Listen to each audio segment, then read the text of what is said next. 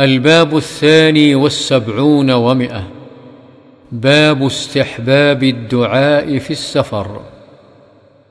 عن أبي هريرة رضي الله عنه قال قال رسول الله صلى الله عليه وسلم ثلاث دعوات مستجابات لا شك فيهن. دعوة المظلوم.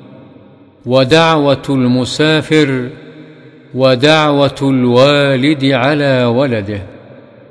رواه أبو داود والترمذي وقال حديث حسن وليس في رواية أبي داود على ولده.